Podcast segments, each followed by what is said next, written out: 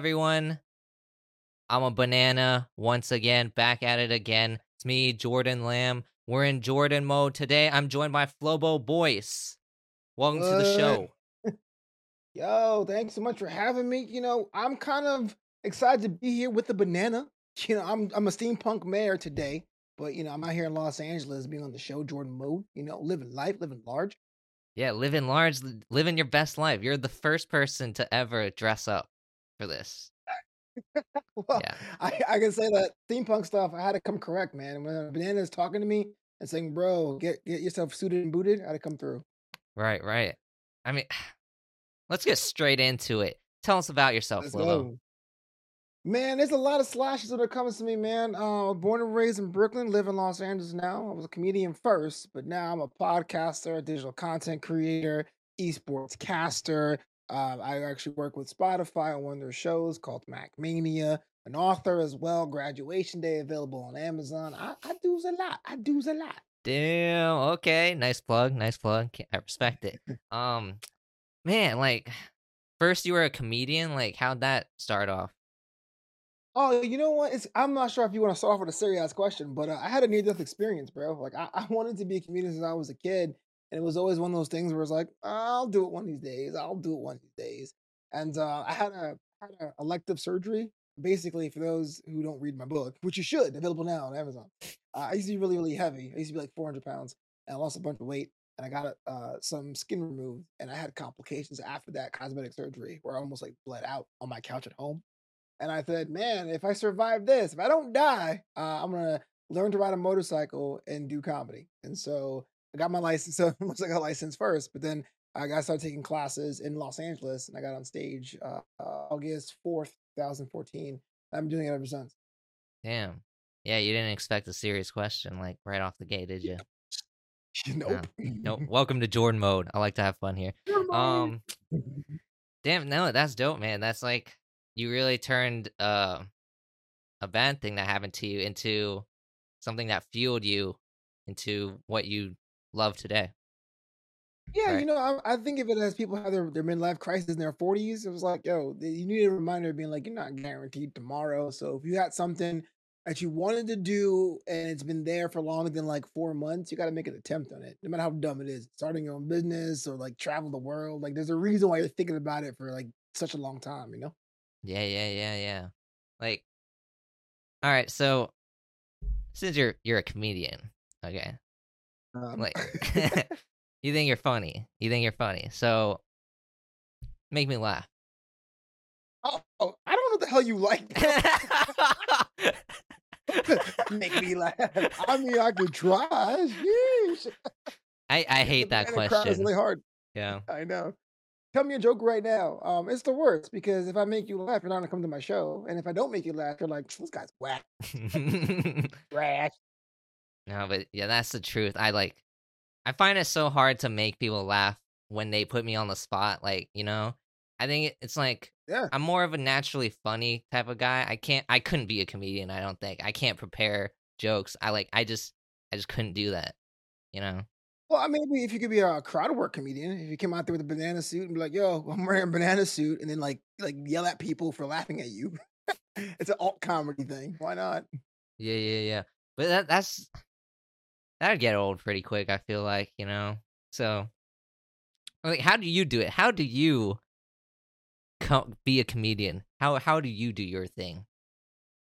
So it is definitely trial and error, right? Because you have to think about your audience first, and who you're doing it for. And I know a lot of comedians get really frustrated and they say, oh, free speech is being under attack. Not necessarily.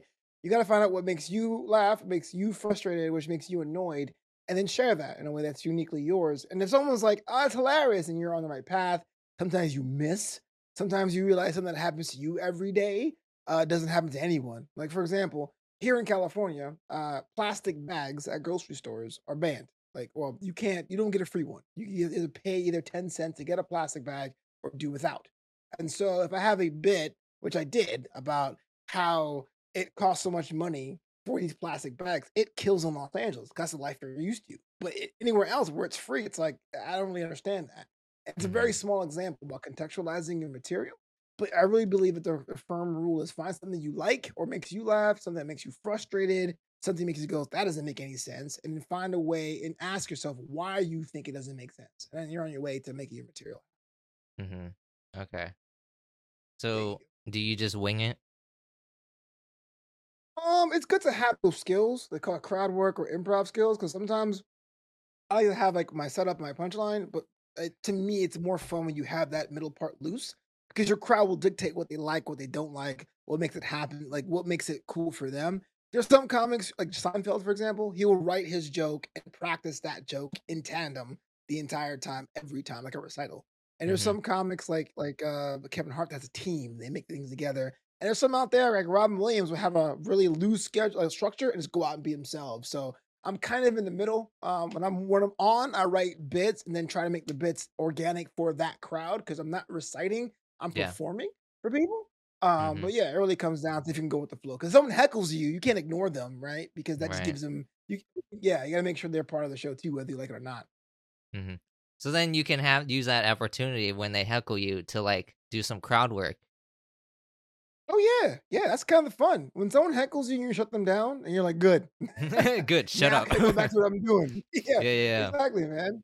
Everyone thinks they can be a comedian, and it's definitely possible, but you don't want to go to a show and try it there. Like anyone can shoot a basketball, but I ain't going down to like the center court of Lakers. I'm like, yo, you whack LeBron. Like that's not how people work. Yeah.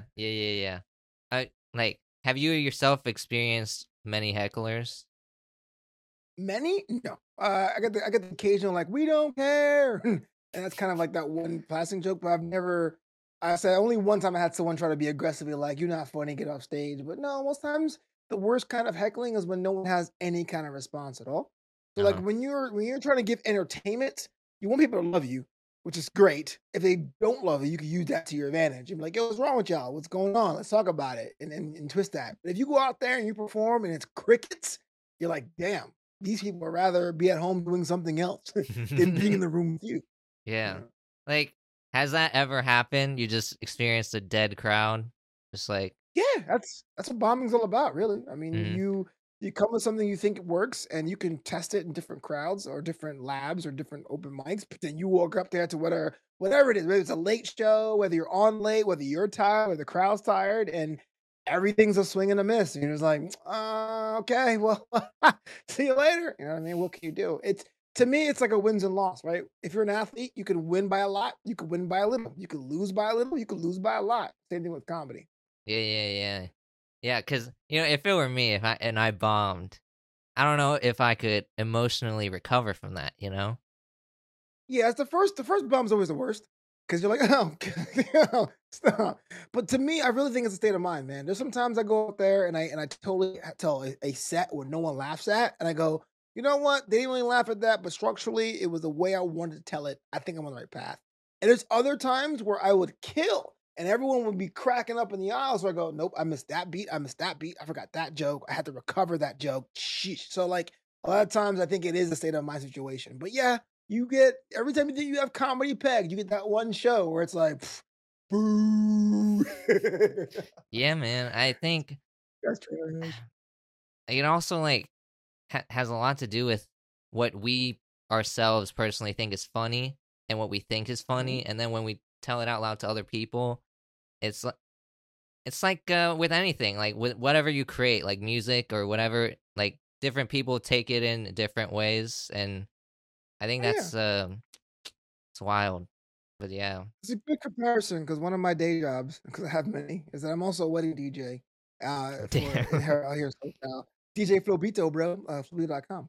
And I say like a lot of the wedding classics, the best songs ever, they're not bad songs, but there is bad timing, right? So like you're joking your head about what makes you laugh at a certain, I don't know what you're into. I don't know, comics. I don't know, like sports. I don't know what you're into. It could be funny, but it could be at the wrong time. It could be in the wrong part of your set. You could be a comic that's on late at night at 2:00 in the morning when no one wants to hear about jokes about plastic bags at midnight, for example.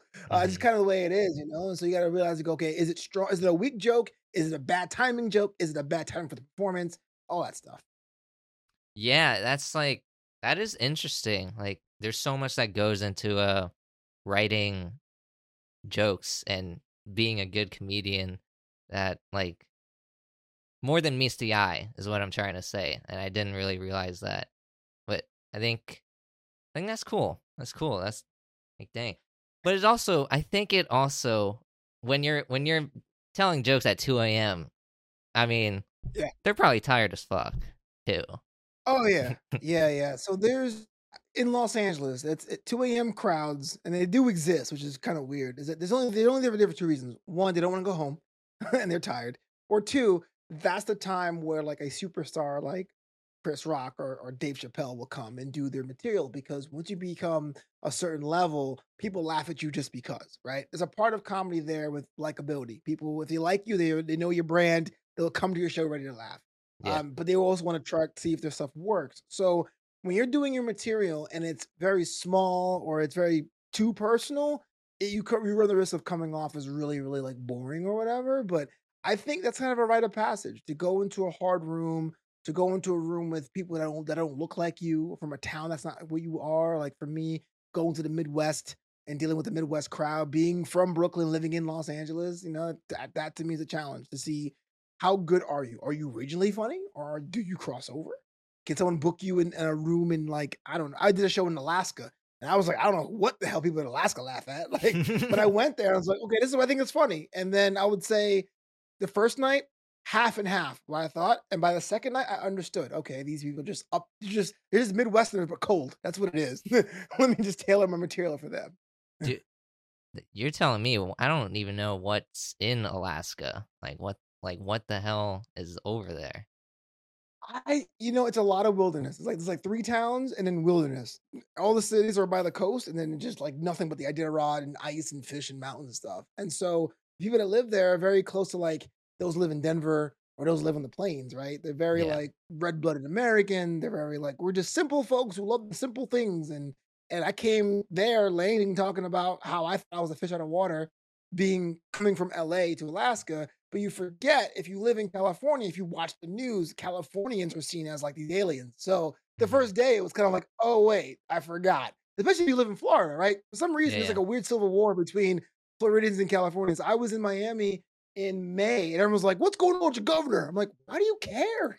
You know, but that's just the way it is. There's some regional things that happen there, like, you know, I just kind of, you have to like take that note when you're traveling with your material. Yeah. So you would say like you definitely have to do some research on the people living in the regions. Like someone from Texas might not find something that New Yorkers find funny and that sort of thing. I would say be confident in your stuff to say your material, but be flexible enough to change on the fly. I don't want you to sit there and read a Wikipedia article and be like, okay, here in Texas, they do this and this and that, because a crowd can be different. You can find like an alt crowd in a different kind of city. You know, you could be in a blue state with a red town, say vice versa. So like in California, for example, people think outside of California, they think the whole state's liberal, right? Just for political humor. It's not true. LA, San Francisco, San Diego are blue cities. But once you go out to the desert, or the high plains, 30 miles away from the beach, it's all red. So you can't go to Bakersfield or Fresno and be like, what's the deal with those right wingers? Because that's not their lifestyle. That's kind of the way they are. That is okay with challenging an audience, but that comes with experience. You don't want to be new and be like, you want to hit about Fox News? That's not going to work. You're just going to be like, bro, what are you doing? But if you have the experience and you understand your audience, you go, you know what? I'm not going to talk about political humor here. I'm going to talk about how it, for me growing up being poor, because I grew up working class. So to me, that's more universal. I won't even touch political humor stuff. I won't even touch the news. I won't even touch amendment rights. My job there is to make sure you have a good time. Because even though political humor is very important, Mark Twain was one of the best political satirists on the planet. At the end of the day, people are paying you money to laugh. So if they're not laughing, you won't get booked again. Yeah. I see that. So like, what would you say to someone who's just starting out as like want to be funny, or they think they're funny and then they want to be a comic? Yeah, you're going to suck, but that's okay. And people, when I say people that you're going to suck, they think you're going to bomb, which is definitely part of it. But there is something that false confidence. You do a little show, everyone knows you're nervous your first time, you get those pity laughs, and you automatically think like you're the next superstar, you're the next Chris Rock. it really comes with experience and seasoning. Don't forget to get some time aside and write. And that's something that I have to take my own advice on, because you have to have life experience to write. And that's something I always feel like, go out there and do stuff. So I say go and do it. It's not as hard as everyone says it is. There's books you can read all the time, but it really comes down to you actually taking the microphone and feeling how long 3 minutes or 5 minutes is when you're the only source of entertainment. Oh, I think that's the thing I slip when I don't perform myself. I can write all day, but when I go on stage and I'm doing a 5 minute bit and I haven't been on stage in a long time, I blow through my 5 minutes in like two. And I'm like, oh yeah. Mm-hmm. Would you say that being up on stage, it would help to be good at public speaking and all that?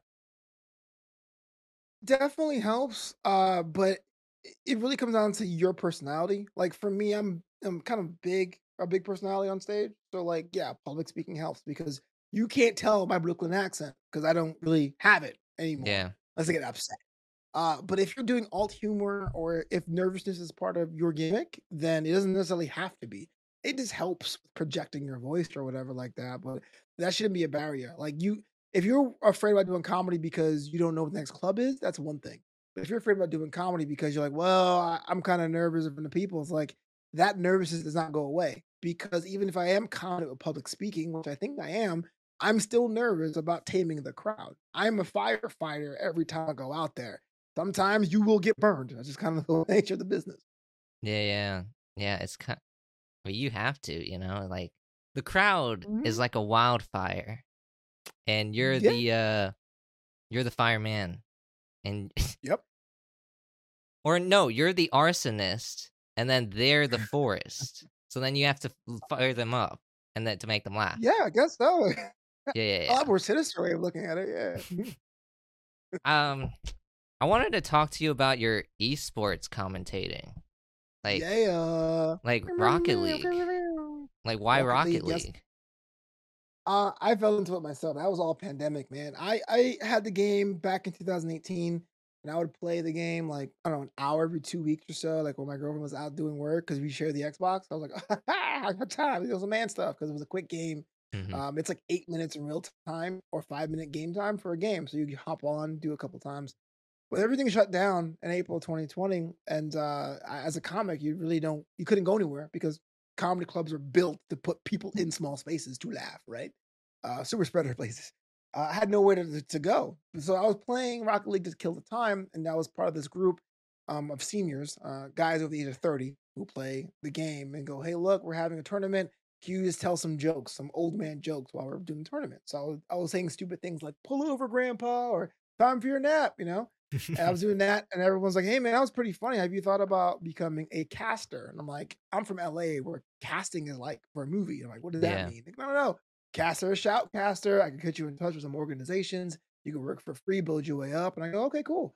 And I've been doing it ever since. And it's a game I do like love. I personally play. I'm up to last night. I played some rounds. So to sit there and to educate people what the game is and why it's important to me on a match at a certain level is pretty sick. No, yeah, it's really fun. I love it. I'm not like crazy good at it. I'm not like the freaking Cristiano Ronaldo of Rocket League, but I'm like, you know, I get by. You know, I can, if I have a good teammate, we're winning for like 5 matches in a row. What's your rank then? I'm curious. I don't even know what the ranks are. Like, to be honest, like last time I played was like 3 months ago. All right. Okay, so the ranks. I guess 3 or something.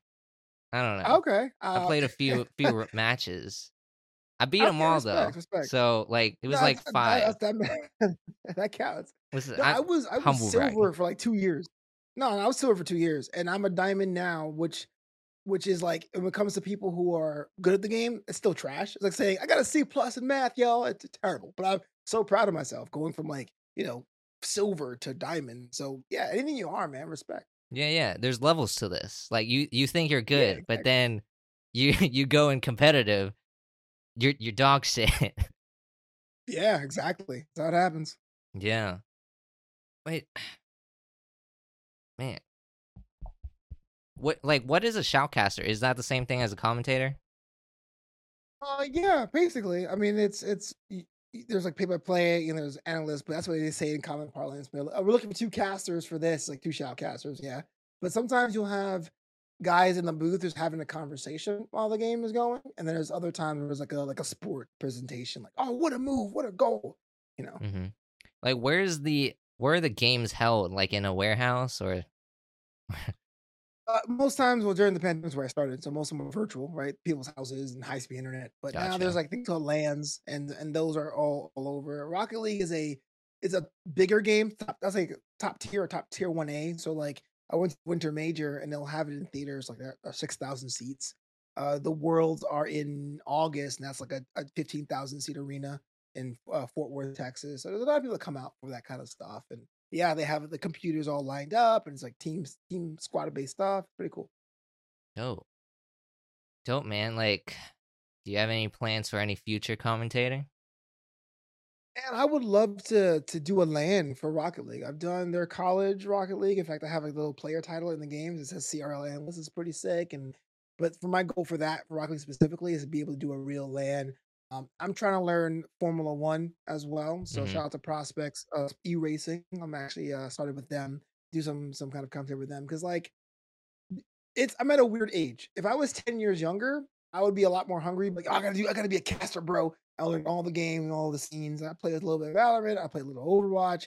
But now since it's kind of from a place of games I love, I'm kind of saying, okay, I want to be more of the motorsport guy, because at least with motorsport, I understand the basic concept of like being one with the machine, right? Like, yeah.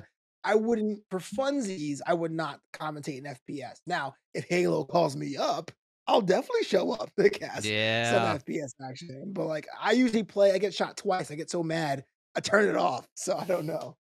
Okay. So you're more like racing games.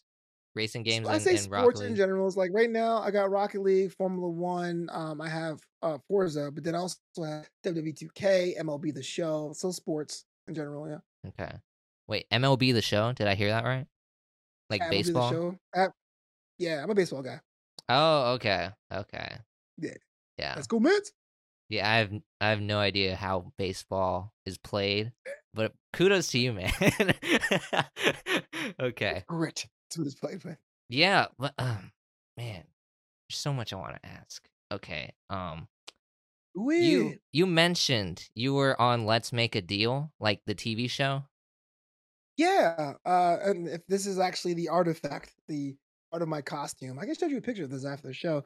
So Let's Make a Deal is filmed here in Los Angeles, and they were looking for people to be on it, and I just applied for like whatever, you know, and I got selected. So And luckily they're like, hey man, you back. So it was post-COVID. So if you guys don't know this, there used to be a costume shop on the set of Let's Make a Deal. So you will go, you pick a costume, and you'd be on the show like a banana, right? With COVID, you actually have to provide your costume. And so I don't really have a costume at all. So they're like, hey man, what's your costume idea? And I was like, and luckily it was like the middle of September. So I went to like a spirit costume shop. I was like, that's where I got this. Cool. Yeah, so I got this hat and goggles from there, and I had like a fancy like vest, and I had some gloves, and I made myself into like a steampunk mayor, and it was pretty cool, and I got to be on it. I think it aired the last week of January this year. Spoiler alert, I got zonked, but it's been out for like 6 months, so I can talk about it now. But a lot of fun. Meet Wayne Brady. Had a chance to tell him when I was a kid I wanted to be him, so it's pretty dope. Yeah. Was that like, was he your idol? Like No, my idol was more like Will Smith was my idol, but like Wayne Brady and Cedric the Entertainer, they did the variety shows, like the singing, dancing, sketch comedy type shows that I really want to do. So people ask me, what is my dream? Is that I want to have like a Wayne Brady variety show or a Flip Wilson show, or like what Fallon does, but like with more acts and less interviews, you know? So that's like the dream. So I was like growing up admiring Wayne Brady, but I would say that Will Smith is my idol. Gotcha. Dang. So overall, your experience was pretty good, I feel like. Do you feel like? I mean, yeah. You know, going back to where the show used to be, where you used to be in this tight room, 300 people, and you're like, Wayne, please pick me, to like being on the stage as you and 12 others. And they're like, yeah, 6 of you are going to play, so odds are you're going to play. And it had me right in front by the camera. I was like, dude, this is great. I can't complain about this at all. Yeah. Mm-hmm. Like, I don't know if you can, like, disclose anything, but, like, how... I don't... Is there anything that, like, you were surprised about when you were, like, on the show? I'm surprised, like, when it comes to, like, what, the way it's run? Or prizes? Or... I guess so, yeah. Yeah, anything. No, yeah. I mean, not so much, man. Like, it's... Wayne doesn't really talk to anybody. He kind of just goes off, and because he does, like, 5 shows a day. He goes off into his, like, little dressing room, and there's, like, a stagehand tells you what to do, what to sit down, and then he goes, here goes Wayne, comes out, does a little thing, and they record it, like, live. So when they go to commercial break, Wayne leaves, and he gets his makeup redone and retouched. So he doesn't hang out, he doesn't talk, doesn't high-five anybody, he kind of just isn't focused, gotcha. But nothing really is surprising. Okay. Did you freestyle with him? Like, no, they won't let me do that. Damn. You only answer Wayne when he talks to you. You can't be like, yo, Wayne, what up? Damn, that's crazy. I mean, you have a book. Let's talk about that. Absolutely. Graduation Day. Why Graduation Day? So to answer that question, I have to go a step back. So I used to write novels and short stories, fiction. And I used to little collections of little short stories and poems. And my last 2 novels, High Desert Run and Pay the Vig, took me years to get done. They're still short, and no one really bought them. And I was like, you know what? Writing sucks. It's hard. So originally during the pandemic, I said, you know what? No more my last books. My own mom didn't like my last book. I'm going to do one more and call it a career. I was going to call it. So internally, it was called Graduation Day. But as I was writing it, it became like a memoir about the advice I would give myself when I graduated college. Everyone tells you what the real world is, but no one ever tells you what the real world is. And everything, you're like, no one told me this or that or that. So every chapter ended up becoming real life stories about what happened to me as an adult and how I learned to apply that to my life. And so when I had all these stories together, I go, well, I've been calling it Graduation Day internally. Let's make it like a graduation day. So the first chapter I wrote about my own graduation day. And the last chapter is what I would say if I was doing a commencement speech. But every chapter in there are real stories that happened to me, like how I learned to ride a motorcycle and almost fell on my head, or how I went to Italy to save my business as a DJ, or how I lost 150 pounds, or how I learned to embrace roller coasters once again because I lost that weight. Everything has been so much fun. So it came out last August, but even up to last week, I will get messages like, hey, man, no one really wrote something like that was completely honest. None of that be yourself business. Like, yo, these are things you can actually apply to in your life. Yeah, I feel like that is true. That's good. So it's just your experiences, how you became the way you are today. And like owning a business. Like this is kind of like not even a spoiler, but I had a stationary business. I don't know if it was a video podcast, but I had a stationary business. It was called New Amsterdam, and I spent like $4,000 to make it the high-end notebook business, and it flopped. And I had all this product, and I had all this debt, and all I really had was the URL. But then a year later, when I decided to make my podcast, I go, well, I have the brand. Let's make it that. And then when the shutdown happened, it became my media company. So now I own or I run 7 podcasts. I'm hosting other things. I DJ weddings all under New Amsterdam Entertainment, which taught me about sticking with an idea, how to run a business, how to pivot a business. And these are things that no one teaches you in school because, I mean, it's not to blame teachers or administrations, but like everyone has their own path. There's some people out there who's happy to work bagging groceries. I'm not knocking that, but I didn't really realize what my path was until I failed and then a shutdown happened. So I want to share my experiences to say, hey, look, there's other options for you when you graduate. For sure. I feel the same, like what you just said. I don't really know what I'm still trying to find true happiness for myself. And I think talking to people has really like just opened my mind and, you know, really gotten me closer on that journey. So that's cool. Absolutely. I think if I have to be that guy, is that we tell ourselves that 18 is adulthood and 21 is freedom, which it could be. But the thing is, when you're 18, From 0 to 18, you're living to make sure your parents are happy, or so you don't get disciplined at least. And then from 20 to 25, 29, you're trying to figure out what was my place and what you think society is going to be. What is real life? Is it wearing a suit and tie? Is it having a good job? Is it going to church every week? I'm going to do that. And something happens when you turn 32, 35, where you go, what the hell do I want to do? Well, let me see what I want to do and work backwards. But it takes considerable amount of risk. I don't knock anyone who says, you know what? I go to work at the bank and my 6 hours are done. I get to do my thing on the end. That's great. I did that too.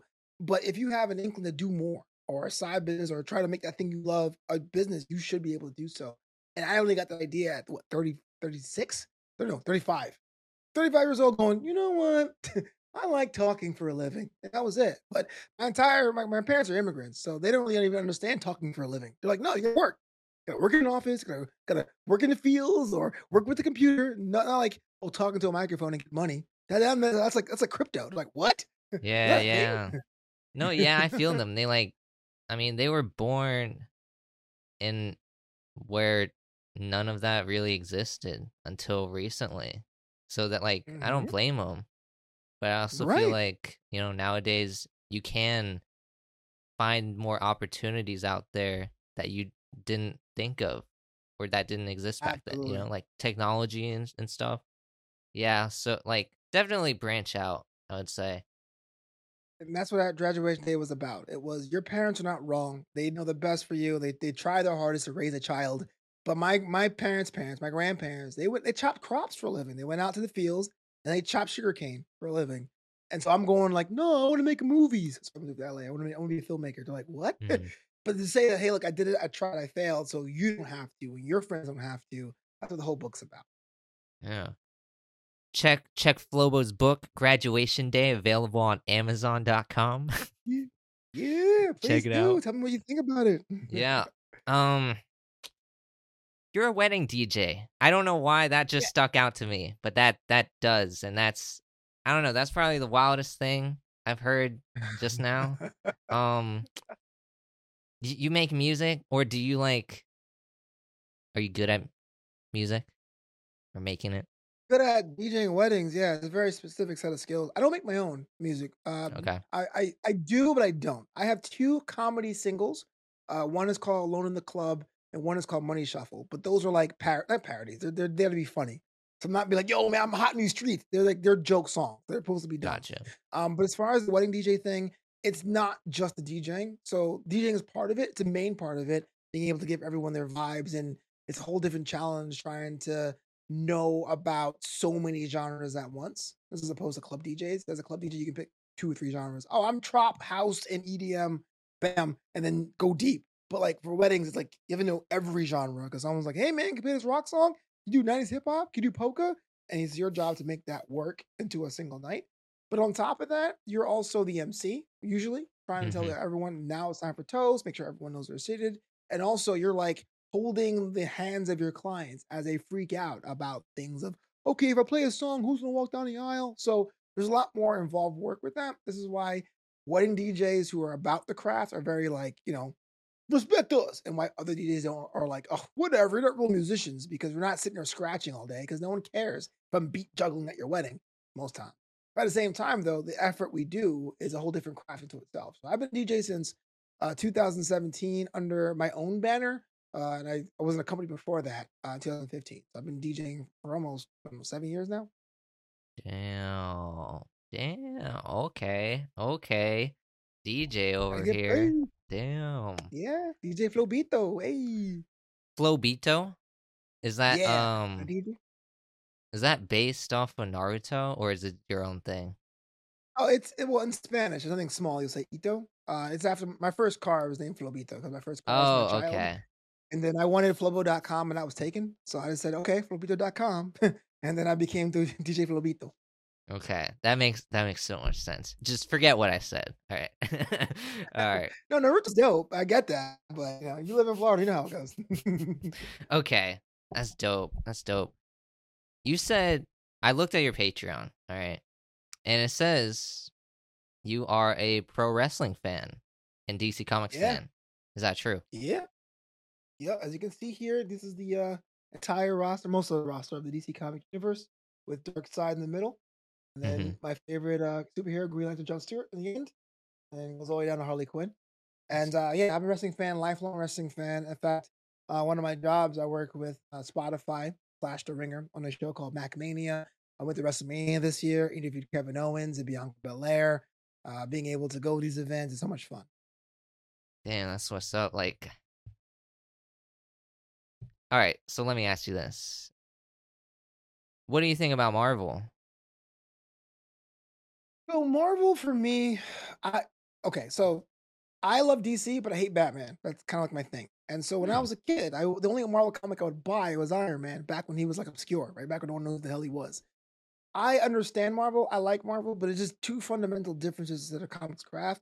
Marvel focused on having heroes with flaws, be relatable as possible, right? The X-Men are basically like an allegory for racism.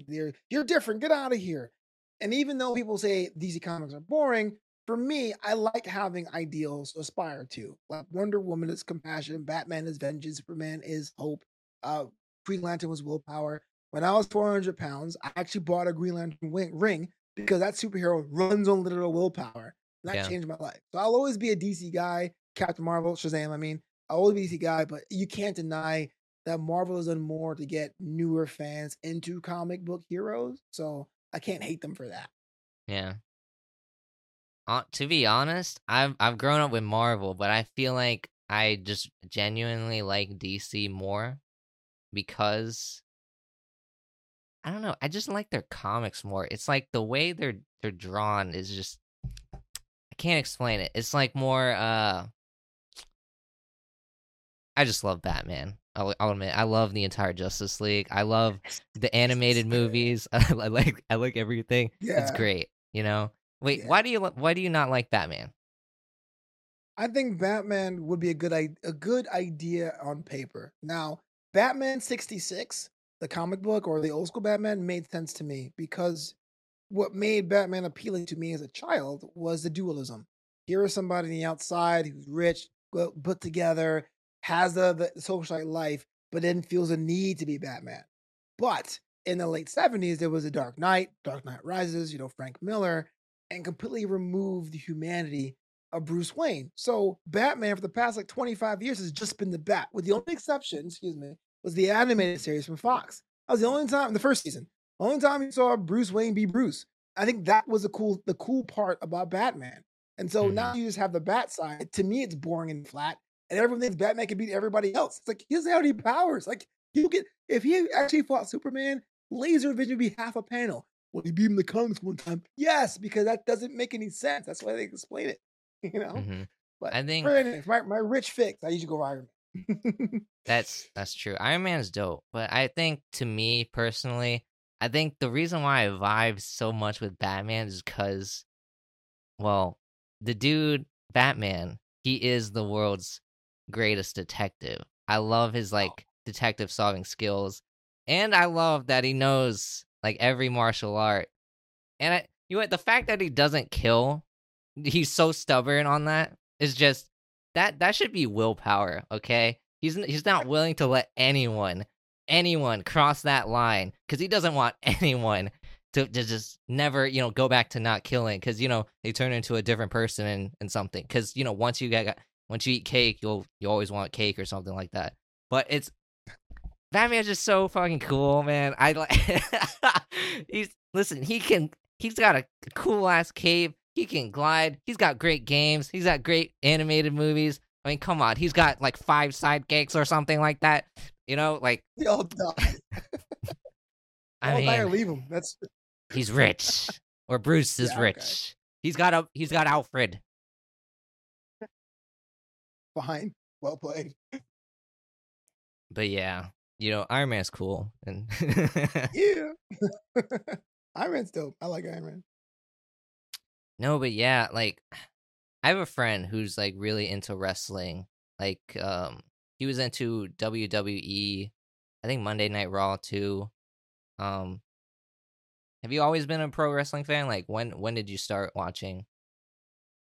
Yeah, so I started watching, I'll say, consistently in 1993. So I was young.